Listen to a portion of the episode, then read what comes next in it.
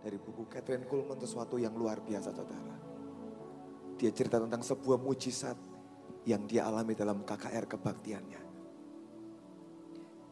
Satu kali di KKR-nya, di sebuah kota, dia lihat, dia ceritakan dari sekian ribu orang yang berkerumun di luar pintu, yang sedang antri masuk dalam KKR-nya. Karena KKR hari itu baru dibuka pintunya jam 7 malam. Tapi jam 4 sore orang sudah antri semua.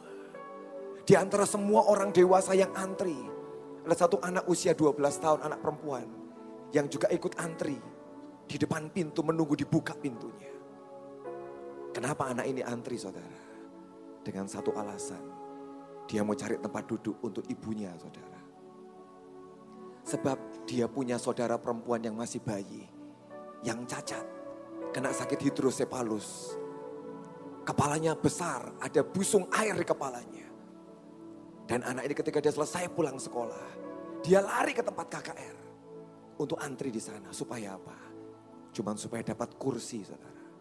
Supaya nanti ketika jamnya tiba, ibunya datang. Dia akan panggil ibunya, duduk di kursi itu dengan adiknya yang bayi, yang hidrosepalus itu. Supaya bisa duduk saudara. Dan anak perempuan ini akan berdiri ikuti KKR di samping ibunya. Sebab sangat tidak sangat berat untuk menggendong bayi yang sakit hidrosefalus, yang cukup besar. Berjam-jam tunggu KKR. Jadi gadis ini buat berkali-kali dia kerjakan. Sampai satu kali terjadi saudara. Perubahan gak ada di bayi, di bayi itu. Di adiknya gak ada perubahan. Tapi satu kali waktu mereka bawa pulang anak itu. Sampai di rumah ibunya heran saudara. Sebab ketika dia membaringkan anaknya yang dia tahu tidak bisa bergerak. Kalau dibaringkan terlentang, terlentang terus gak bisa goyang saudara. Tapi hari tiba-tiba dia lihat ada yang aneh. Anaknya tengkurap saudara. Dan ibu itu berkata, mungkin aku salah ini. Dia kembalikan lagi terlentang.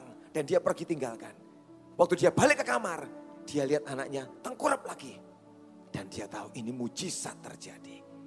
Dan dalam hari-hari berikutnya saudara, luar biasa kepala yang besar mulai mengecil saudara.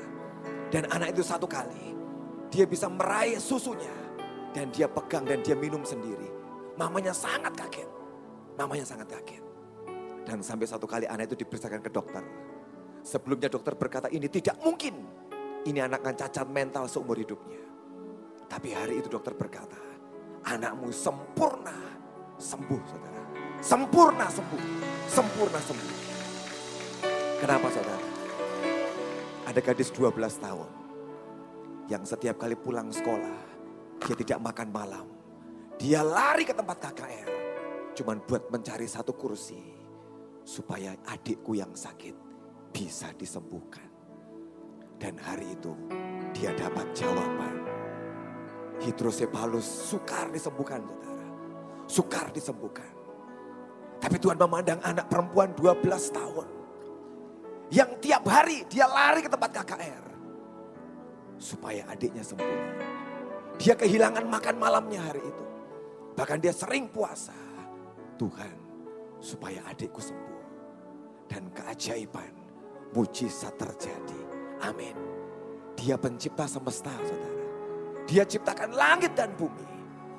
Dia bisa juga mencipta apa yang tidak ada dalam hidupmu hari ini.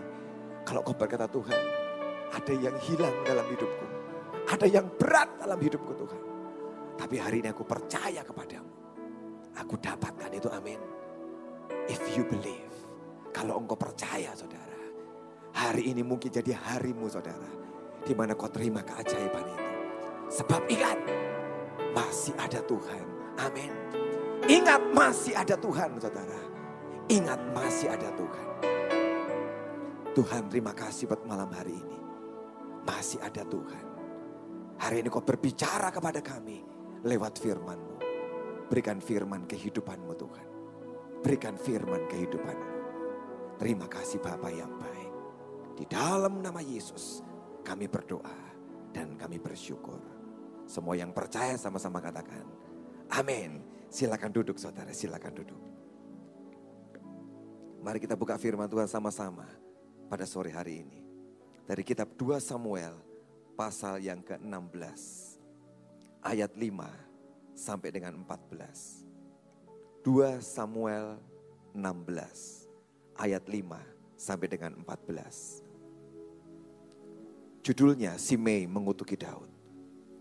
Ketika Raja Daud telah sampai ke Bahurim keluarlah dari sana, seorang dari kaum keluarga Saul. Ia bernama Simei bin Gira. Sambil mendekati raja ia terus-menerus mengutuk. Daud dan semua pegawai Raja Daud dilemparinya dengan batu. Walaupun segenap tentara dan semua pahlawan berjalan di kiri kanannya. Beginilah perkataan Simei pada waktu ia mengutuk. Enyahlah, enyahlah engkau penumpah darah orang Dursila Tuhan telah membalas kepadamu segala darah keluarga Saul yang engkau gantikan menjadi raja.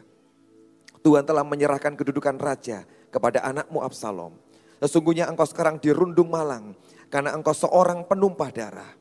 Lalu berkatalah Abisai anak Seruya kepada raja, mengapa anjing mati ini mengutuki Tuanku raja? Izinkanlah aku menyeberang dan memenggal kepalanya. Tapi kata raja, apakah urusanku dengan kamu hai anak-anak Seruya? Biarlah ia mengutuk Sebab apabila Tuhan berfirman kepadanya, kutukilah Daud. Siapakah yang akan bertanya, mengapa engkau berbuat demikian? Pula kata Daud kepada Abisai dan kepada semua pegawainya. Sedangkan anak kandungku ingin mencabut nyawaku. Terlebih lagi sekarang orang Benyamin ini. Biarkanlah dia dan biarlah dia mengutuk. Sebab Tuhan yang telah berfirman kepadanya demikian. Mungkin Tuhan akan memperhatikan kesengsaraanku ini. Dan Tuhan membalas yang baik kepadaku. Sebagai ganti kutuk orang itu pada hari ini. Demikianlah Daud melanjutkan perjalanannya dengan orang-orangnya. Sedang Simei berjalan terus di lereng gunung bertentangan dengan dia. Dan sambil berjalan ia mengutuk, melemparinya dengan batu dan menimbulkan debu.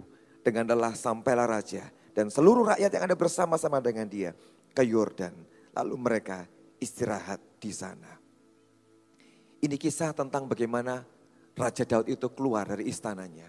Ketika Absalom itu memberontak dan Absalom ingin menjadi raja, saudara. Ini kisah yang sangat menyedihkan.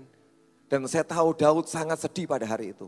Ketika dia harus meninggalkan istananya dan keluar dari istananya. Ketika sedang hatinya sedang sedih, sedang pahit hatinya. Dia jalan keluar meninggalkan istananya. Kesedihannya tambah lagi saudara. Sebab apa saudara? Ketika dia baru keluar, ada seorang keluarga Saul yang namanya Simei mengucapkan kutuk semua perkataan yang buruk kepada Daud. Daud sedang pahit, sedang sedih hatinya, sedang susah hatinya. Dan ada tambah lagi perkataan-perkataan yang jahat menyerang Daud pada hari itu. Saya tahu begitu letih, lesu, capek hidupnya Daud pada hari itu. Sebab apa yang sedang dia alami pada hari itu. Kenapa kok Simei ini mengutuki Daud saudara? Simei ini masih keluarga dekat Raja Saul saudara. Dia keluarga dekat Raja Saul. Dan saya tahu ini orang dekat. Ketika Raja Saul menjadi raja, orang ini mendapat semua fasilitas yang baik dari raja. Semua yang dia inginkan, dia bisa gampang peroleh dari raja. Sebab dia sangat dekat dengan raja. Tapi ketika Daud yang menjadi raja saudara, ada masalah. Apa pun yang dia mau, dia inginkan berbeda. Sebab yang sudah menjadi raja berbeda hari itu. Maka ada kejengkelan, kemarahan di hati Simei ini kepada Daud. Kalau masih Saul rajanya, enak aku. Aku bisa punya kedekatan, bisa dibantu banyak. Tapi hari ini sudah ganti dengan kamu. Makanya orang ini begitu jengkel, begitu marah. Dan dia mengutuki Daud dengan semua perkataan yang negatif. Dia dikatakan, nyala nyala engkau penumpah darah orang Dursila. Dan dia menuduh Daud yang menumpahkan darah Saul dan keluarganya. Kalau saudara baca kisahnya, bukan Daud yang menumpahkan darah Saul saudara. Daud lari dari Saul hari itu. Dan Filistin datang menyerang berperang dengan Saul. Dan orang Filistin dan Amalek yang membunuh Saul saudara. Bukan Daud. Daud sudah dalam pelarian pada hari itu. Tapi sebab orang ini marah dan emosi. Dia berkata, kamu Daud penumpah darah. Tapi hari itu yang luar biasa saudara. Orang ini tetap diam saudara. Walaupun dia dimaki-maki habis, orang itu tetap diam. Itu yang luar biasa. Hari itu sepertinya si Mei di atas angin. Dia bisa buat semua. Dia bisa buat semua. Dan Daud cuma tutup mulutnya dan diam. Tidak berbuat apa-apa. Tapi saudara tahu, kemarahan, emosi dari Simei ini gak lama kok saudara. Gak lama. Sebab satu kali saudara, Daud itu kembali ke istana saudara. Di 2 Samuel 19, di tiga pasal setelah itu saudara. Di tiga pasal setelah itu, 2 Samuel 19. Kita lihat ayat yang ke-15 saudara. Lalu berangkatlah raja pulang dan sampailah ia ke tepi sungai Yordan. Sementara itu orang Yehuda telah sampai ke Gilgal untuk menyongsong raja, untuk membawa raja menyeberang sungai Yordan. Juga Simei bin Gira, orang Benyamin yang dari Bahurim itu, cepat-cepat datang bersama-sama dengan orang-orang Yehuda untuk menyongsong Raja Daud. Juga ada seribu orang di daerah Benyamin bersama-sama dengan dia. Dan Siba hamba keluarga Saul dan kelima belas anaknya laki-laki dan kedua puluh hambanya bersama-sama dengan dia datang tergesa-gesa ke sungai Yordan mendahului raja. Lalu menyeberang dari tempat penyeberangan untuk menyeberangkan keluarga raja. Dan untuk melakukan apa yang dipandangnya baik. Maka Simei bin Kira sujud di depan raja ketika raja hendak menyeberangi sungai Yordan. Dan berkata kepada raja, janganlah kiranya Tuanku tetap memandang aku bersalah. Dan janganlah kiranya Tuanku mengingat kesalahan yang dilakukan hambamu ini. Pada hari Tuanku Raja keluar dari Yerusalem. Janganlah kiranya Raja memperhatikannya lagi Sebab hambamu ini tahu bahwa hambamu telah berbuat dosa. Dan lihatlah pada hari ini, akulah yang pertama-tama datang dari seluruh keturunan Yusuf untuk menyongsong tuanku raja. Lalu berbicaralah Abisai anak Seruya katanya. Bukankah Simei patut dihukum mati karena ia telah mengutuki raja, mengutuki orang yang diurapi Tuhan. Tapi Daud berkata, apakah urusanku dengan kamu hai anak-anak Seruya. Sehingga kamu pada hari ini menjadi lawanku. Masakan pada hari ini seorang dihukum mati di Israel. Sebab bukankah aku tahu bahwa aku pada hari ini adalah raja atas Israel. Kemudian berkatalah raja pada Simei, engkau tidak akan mati. Lalu raja bersumpah kepadanya. Raja balik lagi saudara. Simei menyesal. Kenapa kok dia ngutuki raja? Kenapa dia kutuki raja? Dan hari itu dia tahu dengan pasti. Kalau Daud kembali ke istana, maka orang yang pertama harus mati adalah dia, Simei. Karena itu dia lari cepat-cepat saudara. Dia sampai ke pinggir sungai Yordan dan dia minta maaf. Raja, ampuni aku. Aku ini salah. Aku ini salah. Sayang saudara, dia kutuki raja. Dan hari itu dia minta ampun, dia minta maaf. Raut raja yang luar biasa. Diampuni saudara. Dia berkata, engkau tidak akan mati. Tapi tahukah saudara ending ceritanya nanti? Apakah Simei tetap hidup? Dia mati. Saudara. Siapa yang bunuh dia? Bukan siapa-siapa saudara. Yang bunuh dia dirinya sendiri. Simei akhirnya mati saudara. Bukan orang yang bunuh dia. Dia bunuh dirinya sendiri. Sebab ketika Salomo jadi raja, Salomo berkata pada Simei, buat rumahmu Simei, bangun yang bagus. Dan jangan pernah keluar dari Yerusalem. Kalau engkau keluar dari Yerusalem Simei, engkau akan mati. Simei berkata, aku akan mati kalau aku keluar dari Yerusalem. Tapi satu kali saudara, Simei ini lari kejar budaknya yang pergi ke Gad. Dia kejar budaknya yang lari. Dan dia tangkap budaknya, dia bawa pulang. Dia keluar dari Yerusalem. Dan Salomo berkata pada dia, Simei, engkau berjanji tidak keluar dari Yerusalem. Hari ini kamu keluar. Kamu tahu apa yang akan terjadi? Kamu mati. Siapa yang bunuh dirinya saudara? Dia sendiri. Kalau dia tidak keluar dari Yerusalem, tetap hidup saudara. Tapi hari itu dia keluar dari Yerusalem dan dia yang memutuskan dirinya untuk mati saudara.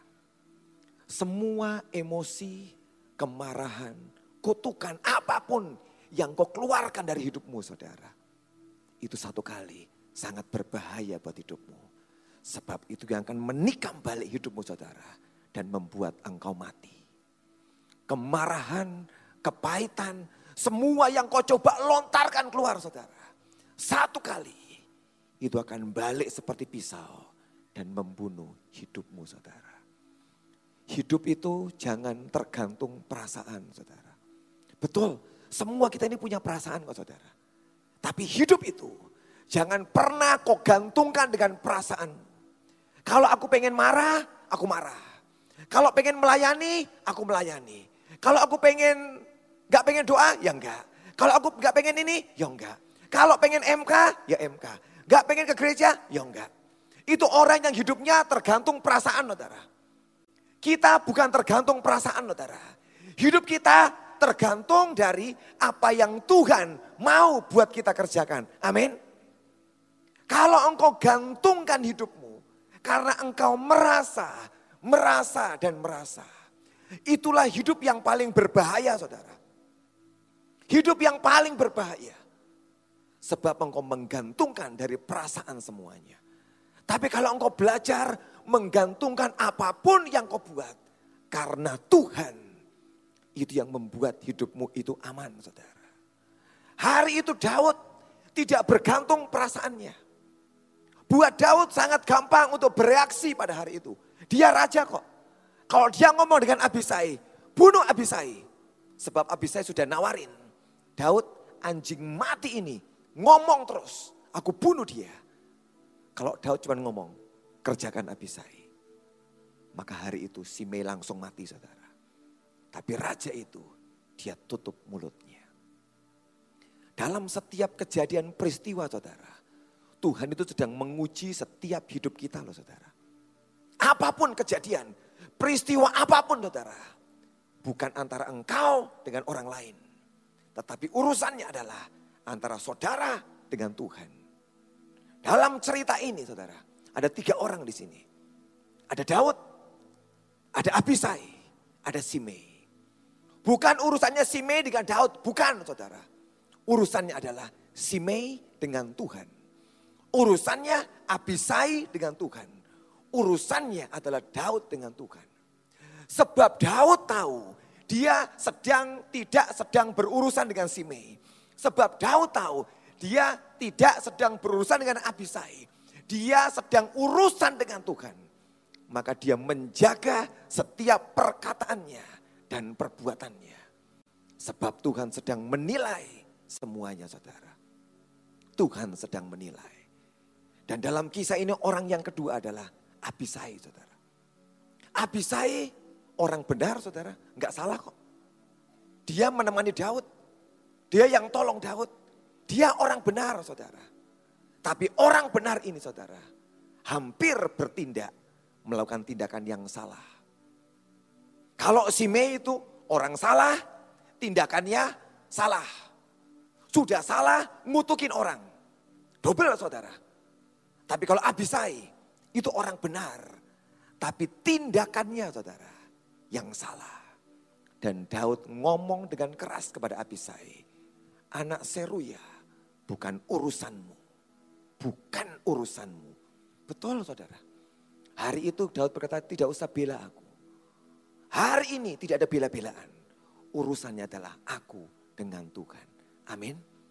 Saudara, hidupmu engkau dengan Tuhan saudara. Engkau dengan Tuhan. Siapa Abisa ini saudara? Daud nyebut orang itu anak Seruya. Selalu dia sebut perkataan anak Seruya, anak Seruya, anak Seruya.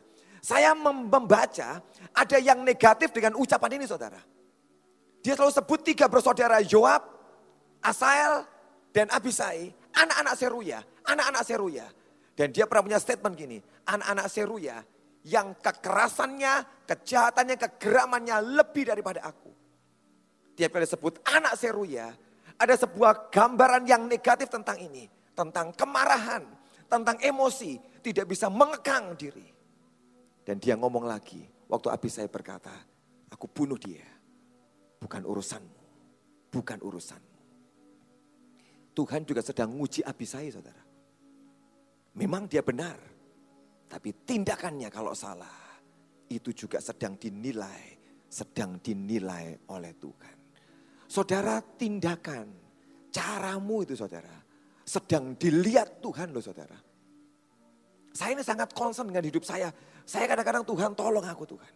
Sebab aku tahu mungkin aku di hadapanmu benar Tuhan. Tapi kalau aku ini bertindak sebuah cara yang salah aku buat di hadapanmu. Maka engkau menghitung sebagai sebuah pelanggaran.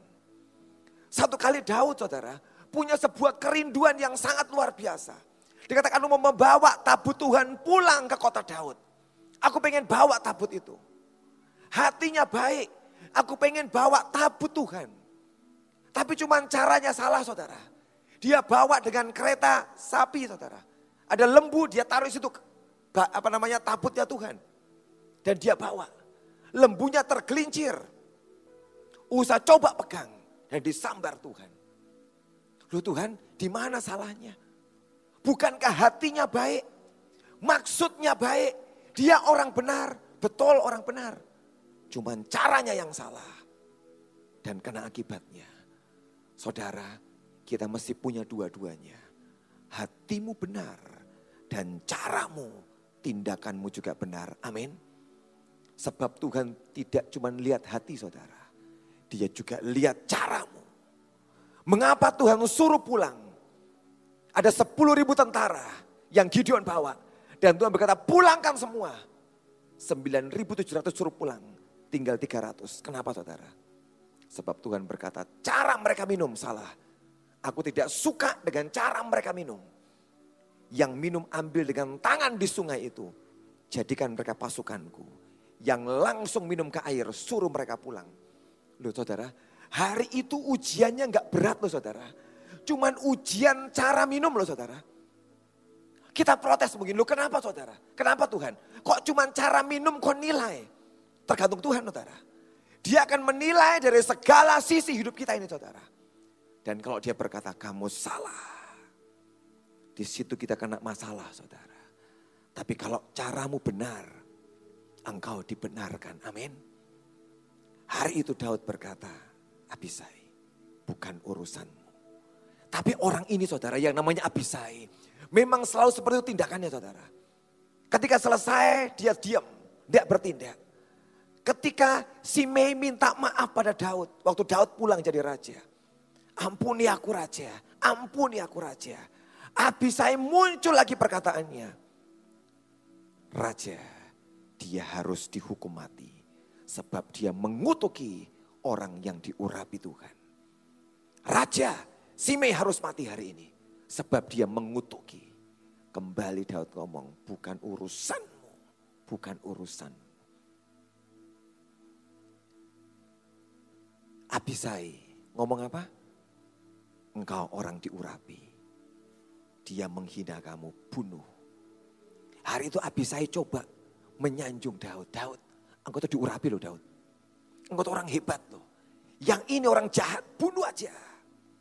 Tapi sekali lagi saudara, perasaan Daud tidak bisa diganggu saudara.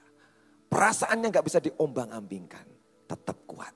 Tidak, hari ini tidak ada yang mati. Tidak ada yang mati pada hari ini. Setan saudara suka mengaduk-ngaduk perasaan kita. Betul? Suka mengaduk-aduk perasaan kita. Bahkan Tuhan Yesus saudara pernah diaduk-aduk perasaan dengan setan saudara. Kalau engkau baca Lukas 4. Setan datangi Yesus dan berkata, kalau engkau anak Allah, ubah batu jadi roti. Perasaan Yesus coba diaduk. Kalau engkau anak Allah, ubah dong. Artinya, kalau engkau tidak mengubah ini, engkau bukan anak Allah Tuhan Yesus. Engkau bukan anak Allah. Ayo ubah supaya engkau terbukti anak Allah. Saudara, Tuhan tidak perlu membuktikan bahwa dia Tuhan. Amin. Orang mau ngaku, tidak ngaku, dia tetap Tuhan. Kalau saudara dokter, saudara, saudara gak usah ngomong sama semua orang, aku nih dokter ya, aku ini dokter. Yang sering ngomong aku dokter, aku dokter, mungkin dokter palsu saudara. Tapi kalau saudara dokter, perlu teriak-teriak enggak? Aku dokter, aku dokter, perlu enggak saudara? Gak usah. Orang mau ngakui saudara, tidak ngakui saudara, saudara tetap dokter. Betul? Kalau saudara itu insinyur saudara, arsitek, gak usah ngomong aku arsitek, lu arsitek gak usah. Orang ngakui, tidak ngakui, saudara tetap arsitek. Tapi setan kerja di perasaan saudara. Dia coba mengadu-adu perasaan Daud. Kamu kan diurapi Daud. Gak usah tahu saudara. Memang dia diurapi saudara. Dan Daud tahu. Dan dia tidak izinkan hari itu. Abisai coba masuk dan mengganggu dia. Dia berkata, bukan urusanmu. Itu urusanku dengan Tuhan. Amin. Dan orang yang ketiga adalah Daud saudara. Ini orang yang luar biasa saudara. Di tengah semua keadaan yang berat, yang susah. Orang itu bisa sangat tenang saudara. Kalau Alkitab ceritakan ya saudara. Dia keluar betul, dia sedih, berduka hatinya saudara. Tapi orang itu begitu tenang. Dia bisa menguasai, mengendalikan keadaannya. Ini orang yang saya mau katakan. Dia ini orang yang bisa berdamai dengan keadaan saudara. Kalau si Mei nggak bisa berdamai. Keadaan tidak baik, dia marah, dia ngutukin, ngomong semua yang jahat. Abisai nggak bisa. Kalau dia lihat ada orang jahat, bunuh. Tapi buat Daud, dia ini orang yang bisa berdamai dengan keadaan. Apa pun keadaan yang dia hadapi, yang dia lewati. Ada sebuah ketenangan, kedamaian di dalam hatinya. Berdamai dengan keadaan. Apa yang dia katakan? Kalau memang Tuhan mau ya. Kalau memang Tuhan mau, aku dikutuki, gak apa-apa. Tenang. Mungkin Tuhan yang nyuruh dia ngutukin aku. Tenang, tidak apa-apa. Keadaannya begitu buruk. Tapi orang ini berdamai dengan keadaannya. Dia percaya, dia percaya Tuhan akan memulihkan dia. Amin. Dia percaya. Keadaan seberat apa yang dihadapi, dia percaya akan pulih, akan pulih. Yang kedua, orang ini orang yang berdamai dengan Tuhan, saudara. Berdamai dengan Tuhan. Waktu dia pergi dari istana, dia nggak marah, nggak komplain dengan Tuhan. Kenapa Tuhan? Engkau berbuat ini kepadaku. Bukan kau yang janji milih aku, mendudukkan aku di tahta. Kenapa terjadi hari ini? Aku keluar meninggalkan istanaku. Kenapa? Dia tidak komplain sama sekali dengan Tuhan. Bahkan dia berkata, kalau memang Tuhan sudah tidak pengen aku. Ya sudah, gak apa-apa. Aku keluar dengan Tuhan berdamai. Ada banyak orang yang sukar berdamai dengan Tuhan. Kalau engkau melewati semua yang sukar, yang tidak enak saudara. Di hatimu engkau marah kepada Tuhan. Engkau jengkel kepada Tuhan. Engkau marah. Tapi orang ini orang yang baik saudara. Hatinya berdamai dengan Tuhan. Dan yang ketiga, Daud adalah orang yang berdamai dengan musuh Orang-orang yang menjahati dia saudara. Dia bisa tenang dan berdamai. Orang yang jahatin dia tetap bisa tenang stabil hatinya. Kalau saya lihat kisah ini saudara. Dan saudara mungkin ikut di peristiwa ini. Kalau saudara bayangin sekarang, bayangin saudara. Masuk di peristiwa Daud saudara. Ngelihat si Mei yang maki-maki Daud saudara. Apa yang mau kerjakan saudara? Ya, apa yang saudara kerjakan? Apa yang saudara kerjakan? Mungkin kayak Abisai, saudara ambil pedang, tak potong lehernya orang itu. Ya kan? Karena kau lihat, ini Raja Daud dimaki-maki. Saya juga ngelihat, tuh Daud kenapa engkau enggak sikat aja si Mei habis. Ya kan? Ngapain? Itu kita saudara. Tapi beda dengan raja ini. Hatinya mulia. Saya tahu saudara kenapa kok Tuhan begitu sayang dengan Daud saudara. Sebab orang itu sekalipun saudara orang berbuat jahat kepada dia. Hatinya bisa tenang dan dia tidak bunuh Simei. Tenang hatinya. Dia ampuni, dia ampuni dan dia ampuni. Dan Daud ini orang yang luar biasa. Orang yang rela saudara melepaskan apa yang dia punya kita buka 2 Samuel 15 ayat yang ke-30 saudara. 2 Samuel 15 ayat 30 saudara. 2 Samuel 15 ayat 30. Daud mendaki bukit Saitun sambil menangis. Kepalanya berselubung dan ia berjalan dengan tidak berkasut. Juga seluruh rakyat yang bersama-sama dengan dia masing-masing berselubung kepalanya dan mereka mendaki sambil menangis. Jangan dipikir keluar dari istana Daud senang. Sedih saudara. Dan ada kata yang aneh di sini saudara. Yang ditulis katakan kepalanya berselubung dan ia berjalan dengan tidak berkasut. Mengapa kok mesti gak berkasut saudara? Bukankah dia punya banyak sepatu yang bagus? Tapi kenapa hari itu Alkitab menulis, ditulis dengan jelas. Daud keluar dari istana dengan tidak berkasut. Kenapa saudara? Kasut itu lambang hak saudara. Kalau saudara pernah ingat khotbahnya Pak Petrus Agung. Berbicara tentang orang yang menanggalkan kasutnya. Artinya orang yang melepaskan haknya saudara. Ketika Daud keluar dari istana saudara. Dia lepas sepatunya dan dia berkata, aku melepaskan hakku Tuhan. Aku lepaskan hakku. Sebagai raja aku lepas hakku pada hari ini. Dan aku keluar meninggalkan tempat ini. Gak apa-apa Tuhan. Saudara kita ini sulit melepaskan hak kita. Kita berjuang mempertahankan hak kita saudara. Tapi ada seorang raja yang memberikan contoh yang hebat, yang luar biasa. Dia lepaskan sepatunya. Dia ngomong, gak apa-apa Tuhan. Hakku ambil Tuhan, tidak apa-apa. Asal aku mendapatkan engkau. Apa yang Daud ungkapkan waktu dia keluar dari istananya. Dia berkata, siapa tahu Tuhan berbuat baik kepadaku.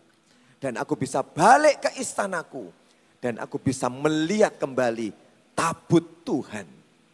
Saya heran saudara, ketika dia ngomong aku balik, yang dia kejar yang pertama dia katakan untuk melihat tabut Tuhan.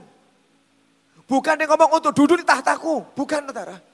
Ketika dia berkata aku akan kembali nanti, supaya aku bisa lihat lagi, ketemu lagi dengan tabut Tuhan. Siapa tahu Tuhan mau berbuat itu kepadaku. Tahu hatinya saudara? Yang dia ingin dekat, yang dia ingin kejar dalam hidupnya. Aku mau dekat dengan Tuhan. Kalau seandainya aku memerintah, kalau dia kembalikan aku. Yang di hatiku nomor satu adalah, aku ingin dekat dengan dia. Dekat dengan tabut itu. Dan tidak kehilangan tabut itu. Itu yang dia inginkan.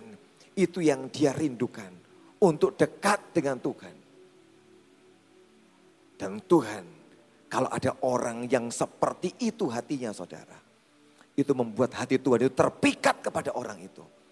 Dan Tuhan yang akan membuat segala-galanya menjadi baik. Amin. Hari itu berat keadaannya. Tapi kalau engkau bisa percaya kepada Tuhan. Dia bisa mengatur, dia bisa merekayasa. Supaya keadaan menjadi baik saudara. Tuhan kita, Tuhan yang suka merekayasa. Amin. Dia bisa merekayasa. Seburuk apa keadaanmu, seberat apa keadaanmu. Kalau kamu percaya kepada Tuhan, dia akan merekayasa keadaan itu.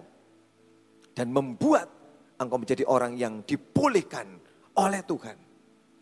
Keadaan yang berat bisa direkayasa. Kalau engkau berkata, aku mau berdamai dengan Tuhan. Apa yang membuat Yakub menjadi besar saudara? Yang membuat Yakub jadi besar sebab ada Esau dalam hidupnya saudara. Ada Laban dalam hidupnya. Dua orang inilah yang membuat Yakub bisa menjadi besar dan dikatakan dia pulang dari Laban, pulang ke kampung halamannya, punya satu pasukan yang besar dengan kekayaan yang begitu banyak. Sebab ada Esau dan ada Laban.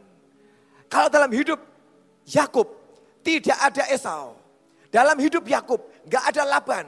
Yakub tidak pernah menjadi besar. Tuhan izinkan ada dua orang ini dalam hidupnya saudara. Yang membuat hidup Yakub menjadi hebat, menjadi luar biasa. Kalau Yakub bisa menerima keadaannya, bisa berdamai dengan Tuhan. Maka semua keadaan yang berat itu saudara, direkayasa oleh Tuhan. Mendatangkan kebaikan. Bagi Yusuf, dia tidak pernah menjadi raja muda di Mesir kalau dia tidak punya saudara-saudara yang jual dia. Dia tidak pernah jadi raja muda di Mesir. Kalau nggak ada istri Potifar. Kalau nggak ada orang yang jahat sama dia. Tidak pernah menjadi besar saudara. Sebab ada orang-orang di sekitarnya yang tidak baik kepada dia. Tuhan rekayasa semua itu menjadi kebaikan bagi Yusuf. Tapi yang Tuhan sedang bongkar, yang Tuhan sedang memperbaiki adalah hati saudara. Dan ini yang paling sukar saudara. Ini yang paling sukar. Sikap hati kita inilah yang paling sukar saudara. Tadi pagi saya katakan, yang di depan, yang di luar itu gampang diubah saudara. Tetapi yang ingin diubah oleh Tuhan yang nomor satu mau diubah adalah yang di dalam sikap hati kita ini loh saudara. Kalau yang di dalam ini diubah, kalau yang di dalam ini berubah, maka yang di luar begitu mudah diubah oleh Tuhan. Tapi sering kali yang di dalam itulah yang terlalu sukar diubah oleh Tuhan. Tapi kalau engkau mau diurusin Tuhan, Tuhan urusi yang di dalamku, urusi yang di dalamku. Minta ke Tuhan, dia akan bertindak dan berbuat dan ngurusi yang di dalam hati ini. Amin. Ngurusi yang di dalam. Saya pernah satu kali saudara, ngalamin peristiwa ada orang marah sama saya. Wah kalau pendeta kok bisa dimarahin? Biasa saudara. Ya, Pendeta juga tidak sempurna, pendeta juga masih manusia saudara. Sudah berbuat baik kadang-kadang ada yang marah, itu biasa saudara. Tapi harus apa? Jaga hati saudara. Satu kali ada orang marah sama saya saudara. Gara-gara urusan sepele. Tidak dipilih menjadi pendoa saudara. Enggak kepilih saudara jadi pendoa. Dan orangnya marah sama saya saudara. Orang itu marah dan apa yang dia buat? Dia buang muka sama saya. Tiap kali ketemu saya, buang muka saudara. Tahu omongin ya, jangan pernah buang muka. Sebab kalau saudara buang muka satu kali engkau tidak akan punya muka. Malu saudara. Ya, itu kan? Kalau ada istilah tidak punya muka apa artinya? Malu. Orang yang tidak punya muka gara-gara apa? Sering buang muka. Sekarang jangan ada yang buang muka. Wah tiap kali ketemu sama saya dia buang muka saudara. Tapi saya ini, saya nggak tahu Tuhan tuh nolong saya, jagain hati saya saudara. Tetap saya sapa, bagaimana kabarnya? Dia buang muka. Saya juga ketawa saja ya sudah. Sekali perjumpaan buang muka. Ketemu dua kali, hei bagaimana kabarnya? Buang muka. Terus-terusan buang muka saudara. Tapi saya tuh yo heran, Tuhan engkau bisa menjaga hatiku kok tidak marah, tidak jengkel ya dengan orang seperti itu. Saudara pernah ngalami tidak? Ada orang buang muka? Tidak pernah? Wah luar biasa saudara. Mungkin saudara yang buang muka ya. Bukan orang lain buang muka, wah itu gawat saudara. Sampai satu kali saudara, saya itu senang saudara. Sebab Tuhan itu ngurusin hati saudara. Hati saya tetap tenang, walaupun orang yang buang muka terus. Sampai satu kali di gereja saudara, dia tiba-tiba lari mendatangi saya. Saya heran, ada apa ini? Dia langsung nangis. Ada gitu nangis saudara. Nah kayak gitu nangis ya. Nangis dan ngomong, Pak saya minta maaf. Tuhan menegur saya dengan keras. Kenapa kamu terus buang muka dengan hambaku? Dia tidak salah. Wah dia nangis-nangis minta maaf. Hari itu selesai persoalannya. Jadi baikan lagi saudara. Selesai saudara. Saya melihat Tuhan itu luar biasa. Amin. Buat saya masalah saya adalah sudah dibuangin muka. Jangan jengkel, jangan emosi. Betul? Tahan, tetap tenang. Tetap sapa dia. Saya sapa terus saudara ketika hati ini beres, tenang saudara. Maka Tuhan yang temui dia. Mungkin diancam, ayo buang muka terus, buang muka terus.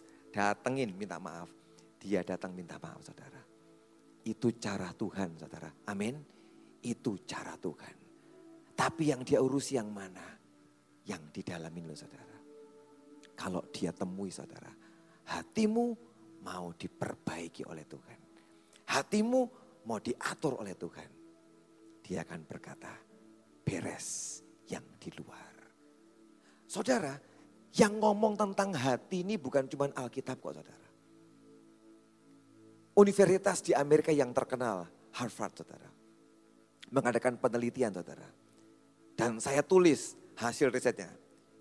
Dia berkata, sikap itu jauh lebih penting daripada kecerdasan, pendidikan, bakat spesial, atau keberuntungan. Sikap kita ini loh saudara. Nah sikap itu muncul dari mana saudara? Dari dalam kok saudara. Engkau gak bisa pura-pura saudara. Oh pura-pura baik gak bisa saudara. Yang namanya sikap itu tercermin dari dalam.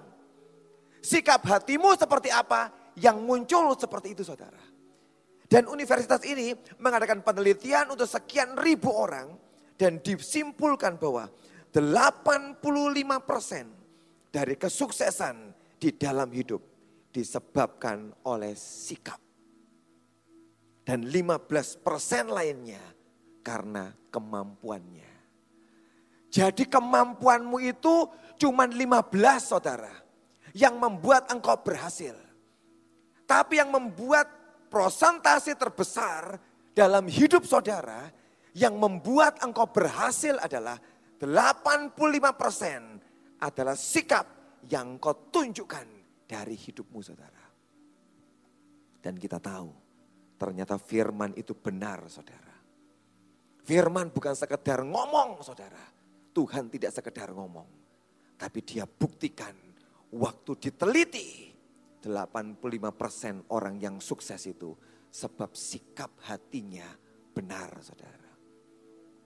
Hari ini Tuhan menawarkan buat saudara. Di dalam setiap keadaan yang kau hadapi saudara. Tiga yang dia tawarkan. Engkau mau jadi Daud, engkau mau jadi Simei, atau engkau mau jadi Abisai. Engkau yang milih saudara. Bukan Tuhan yang milih, tetapi engkau yang menentukan pilihanmu. Engkau mau jadi yang mana. Sebab engkau yang berhak menentukan. Jangan ngomong gini, sebab susah keadaanku. Sebab orang-orang jahat kepadaku, aku berbuat ini. Bukan saudara. Bukan orang lain yang menyebabkan kau seperti itu. Tapi engkau yang menentukan, kau yang milih sendiri. Daud tidak ngomong, oh aku berhak marah dong. Aku berhak ngamuk dong. Karena dikutuki si Mei. Enggak tuh saudara. Dikutuki. Tetap tenang dan stabil saudara. Jadi siapa yang memilih saudara? Bukan yang di luar. Kitalah yang memilih. Dan kalau engkau bisa menetapkan hatimu benar saudara. Kalau engkau bisa menetapkan hatimu benar di hadapan Tuhan. Apa yang kau pikir hilang saudara. Apa yang sukar bagimu saudara. Itu dikembalikan. Tapi jujur saudara, sekali lagi Kadang-kadang sukar saudara untuk sadar punya sikap hati yang benar. Sebab kita ini sangat gampang membela diri kok saudara. Jujur termasuk yang ngomong. Kalau engkau diomongin kamu seperti ini. Enggak. Kamu seperti ini. Tidak. Begitu kau ngomong tidak. Ngomong tidak. Engkau tidak memperbaiki sikap hatimu saudara. Tambah membuat rusak keadaan. Saya satu kali diomongin orang, kamu sombong. Waduh, saya itu kan sudah super rendah hati saudara. Kita punya istilah super hineni ya kan. Pak Victor kok sombong? Loh, itu. Ada orang mau saya sombong saudara. Ketika diomongin sombong, reaksi saya apa saudara? Jengkel. Lawang sudah perasaan ini hineni rasanya. Hamba ya kan perasaan kita. Jengkel saudara, saya jengkel. Sombong. Saya tuh jengkel, jujur saudara jengkel. Tapi satu kali saya itu berdoa, Tuhan, mbok dibongkar hatiku Tuhan. Mbok dibongkar hatiku. Dan Tuhan yang ngomong, betul kamu itu sombong. Ketika dia ngomong, kamu sombong. Saya ngakuin, betul Tuhan, sombong. Detik itu saudara, hatinya dibalikin ke Tuhan. Amin. Tapi kalau engkau berkata, kok sombong? Sudah super hineni kayak gini. Rendah banget ini. Di situlah engkau membela diri. Hatimu belum balik saudara. Tapi di titik engkau berkata, Tuhan sombong Tuhan. Ampuni. Kita itu orang Jawa punya banyak K. Kemlinti. Kementos. Apalagi sih? Itu enak banget saudara translate in English, nggak ada terjemahannya. Coba aja lu ngomong saudara. Saya khotbah gini ya, diterjemahin yang terjemahin pusing kepalanya. Kemelinti. Langsung bingung yang terjemahin, apa ya? Sebuah sikap yang seperti ini, seperti ini, seperti ini. Eh, iso saudara, tidak bisa. Kementos, apa itu kementos? Lah itu saudara. Susah diexplain, disingkapkan. Tapi kitalah orangnya. Sadar saudara? Kemelinti, kementos, kemaki. Apalagi? Udah banyak lagi saudara pokoknya. Itulah kita. Di saat kau berkata, betul Tuhan ini orangnya. Itu saudara, dibalikin Tuhan begitu gampang saudara. Amin. Kita ini ngalamin kok saudara.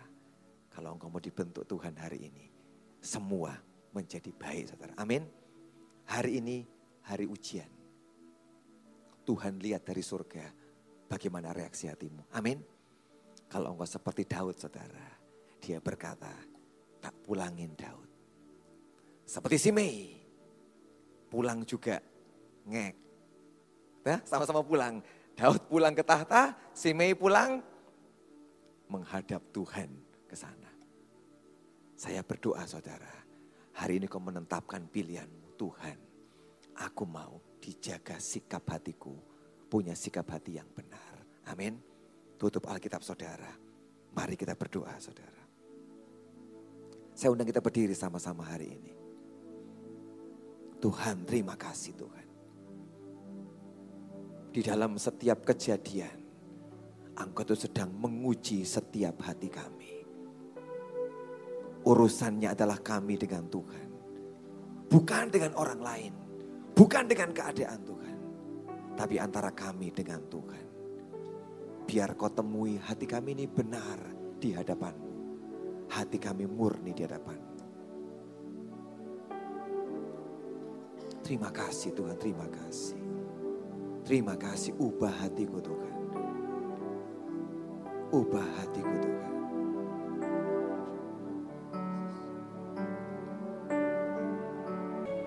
Malam ini saudara, ada orang-orang yang kau sadar dalam hidupmu Tuhan. Aku setiap kali engkau coba benarkan hatiku Tuhan. Aku selalu punya dalih Tuhan. Terus berkata tidak, tidak dan tidak. Tiap kali Tuhan sudah mulai usik satu hal dalam hatiku. Aku berkata tidak, tidak. Dan itu yang membuat keadaanmu berat dan sukar saudara. Tapi malam hari Tuhan berkata, anakku, aku mau buat sikapmu, sikap hatimu kembali benar. Kalau saudara merasa Tuhan, aku Tuhan, aku Tuhan. Saudara boleh angkat di tempat masing-masing. Boleh angkat tangan di tempatmu masing-masing. Tuhan kau yang tolong kami Tuhan. Tuhan kau yang lihat tangan kami yang terangkat hari ini. Ora nama ya syantara. Ora nama syikiri kana maralapa ya nama Biar rohmu bergerak di kursi kami masing-masing. Karalapa ya nama sandiri de bisi kata kana maya nama maralapa. Ora lapata kana syikiri kana kana masandara. Korala patakana mayana marana masana nama. Korala pakana mayana marana masana bekana masana. Seringkali titik balik yang Tuhan ingin kerjakan dalam hidupmu. Dimulai dari hati, saudara. Seringkali titik balik perubahan dalam hidupmu. Hanya di hati kuncinya, saudara. Ketika Daud bisa tenang hatinya. Ketika Daud bisa terima dengan rela keadaannya. Tuhan berkata kamu kembali Daud ke istanamu. Kamu kembali Daud ke tahtamu. Ketika Daud bisa mengatasi hatinya. Ketika dia bisa mengatasi hatinya dan perasaannya. Dan di pasal ketiga setelah ini. Dia balik ke tempatnya saudara. Ke kedudukannya yang semula. Itulah Tuhan kita saudara. Kalau malam ini kau berkata Tuhan, ini aku Tuhan. Ini aku Tuhan. Aku salah Tuhan. Benarkan hatiku Tuhan. Benarkan hatiku. Dia bertindak saudara. Amin. Dia akan bertindak hari ini saudara. Dia bertindak dalam hidup. Saya mau doakan buat orang-orang yang sungguh serius berkata Tuhan aku mau. Saudara boleh lari ke depan saudara. Tuhan aku mau Tuhan. Aku mau Tuhan. Aku mau Tuhan, aku mau, aku mau. Saudara katakan, ah, Tuhan aku mau hatiku hari diperbaiki Tuhan. Aku mau Tuhan, aku mau, aku mau Tuhan. Aku mau Tuhan, aku mau. Jadi titik balik hidupku aku mau Tuhan. Sebab persoalan ini bukan yang di luar Tuhan. Sebenarnya persoalan yang terbesar adalah di dalam hatiku Tuhan. Di dalam hatiku Tuhan. Terima kasih Tuhan, terima kasih Tuhan, terima kasih Tuhan. Terima kasih Tuhan, terima kasih. Terima kasih Tuhan, terima kasih. Kita naikkan pujian yang tadi gelapkah jalan di hidupku. Ada orang-orang yang hari ini sedang gelap jalannya saudara. Kalau kau sedang lewatin yang gelap, saya undang saudara boleh maju juga ke depan saudara. Kalau kau merasa Tuhan, aku sudah coba dengan caraku. Aku otak hati semua dengan caraku Tuhan. Tapi gak bisa Tuhan. Kalau sedang gelap yang kau hadapi saudara. Saya mau doakan hari ini. Supaya dia buat keajaiban dalam hidupmu. Terima kasih Tuhan, terima kasih. Roh Kudus bekerjalah dengan lembut di tengah-tengah kami. Bekerjalah dengan lembut di tengah-tengah kami. Keluarkan bahasa hatimu kepada Tuhan hari ini. Bicara kepada Tuhan, bicara kepada Tuhan. Bicara kepada Tuhan, bicara kepada Tuhan. Masih ada Tuhan. Oh, ada orang tua-orang tua yang hari ini kau sudah give up dengan anak-anakmu. Tiba-tiba Tuhan katakan ada orang-orang tua yang sedang bergumul berat buat anaknya. Hari ini kau perlu mujizat. Saya mau doakan saudara. Kalau ada saudara boleh maju. Ada orang-orang tua, beberapa orang tua. Saudara di sebelah kanan saya sini. Saya mau doakan sini. Ada orang-orang tua yang sedang bergumul dengan anaknya. Tuhan tolong anakku Tuhan. Silakan bisa maju ke sini saudara. Saya mau doakan di sebelah sini di sebelah kanan saya. Ada orang tua, orang tua sudah, Tuhan aku give up. Aku gak kuat, putus asa Tuhan. Tuhan Yesus, Tuhan Yesus. Tuhan Yesus kau yang tolong Tuhan. Tuhan Yesus tolong. Kalau dia berkata-kata saudara. Hari ini cuman pegang percaya pada dia. Percaya masih ada Tuhan. Ketika semua gagal, hancur sepertinya. Ketika semua sudah hancur, gagal, tidak mungkin lagi.